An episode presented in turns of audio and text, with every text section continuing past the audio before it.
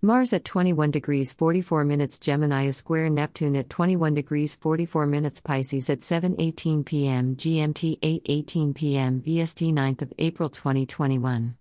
A lack of consistency in the effectiveness of action taken during this transit is caused by procrastination and distraction. Directing your energy won't be easy if frequent changes are made. Doubt and uncertainty can cause anxiety that may lead to some individuals questioning what they do. Alterations may be made, but they are unlikely to be clearly thought out. Circumstances that you would rather avoid may have to be confronted. You would prefer to deal with them at another time when you are in a stronger position, but unfortunately, this is unlikely to be possible. Copyright Sarah Cochran 2021.